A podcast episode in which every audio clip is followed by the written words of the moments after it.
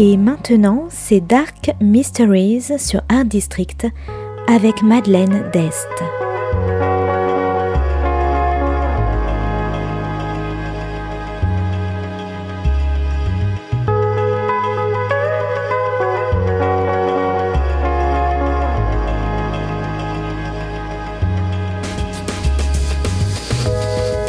Welcome to Dark Mysteries, a book review show devoted to crime, mysteries, thrillers, and the dark side of human nature.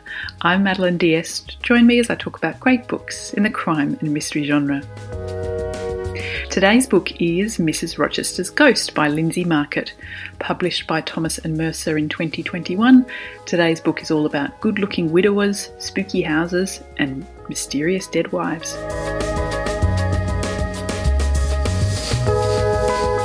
Jane is a TV writer in New York, but when her series gets cancelled and her boyfriend cheats on her, she finds herself broke and at a loose end. An old friend contacts her about an opportunity at a mansion near Big Sur in California, where he is working as a cook. There's free accommodation for her if she tutors a 13 year old girl.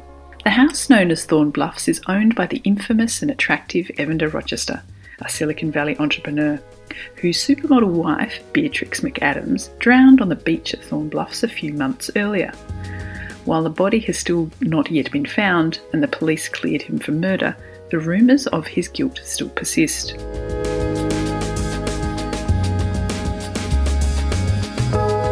Jane is welcomed to a little cottage on the cliffs where the internet is patchy and the creepy fog rolls in and strange noises cry out in the night. Jane begins to wonder whether she's made a big mistake. Then she meets Evan and begins to fall for him, despite what everyone says and their warnings about him. But the dead Mrs. Rochester is everywhere in the house, and her brother stalks Jane, desperate to get her help to bring Evan to justice. She finds strange stains on the floor, vandalised artwork, and hidden tunnels in the cliffs. And as her relationship with Evan gets closer, she becomes obsessed with what really happened to Mrs. Rochester. Mrs. Rochester's Ghost is a modern retelling of Jane Eyre.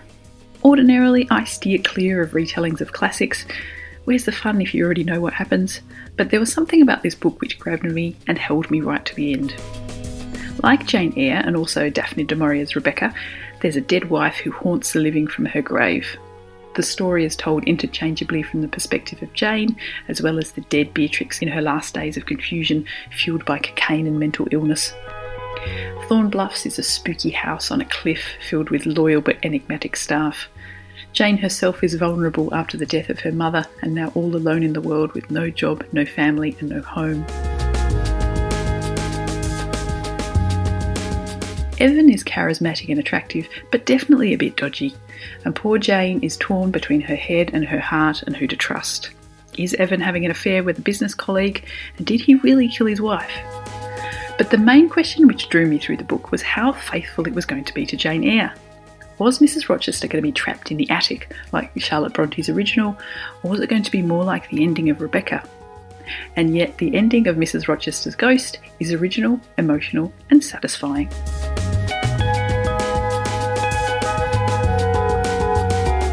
So, if you like Jane Eyre and other Gothic classics, architectural houses, diaries, lies, and mysterious dead first wives, I recommend Mrs. Rochester's Ghost.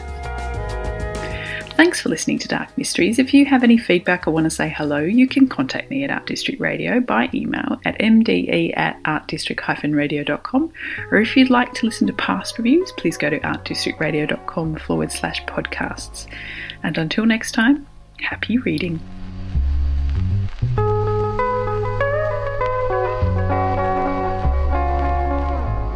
C'était Dark Mysteries sur Art District, la chronique en anglais de Madeleine Dest qui nous vient directement d'Australie.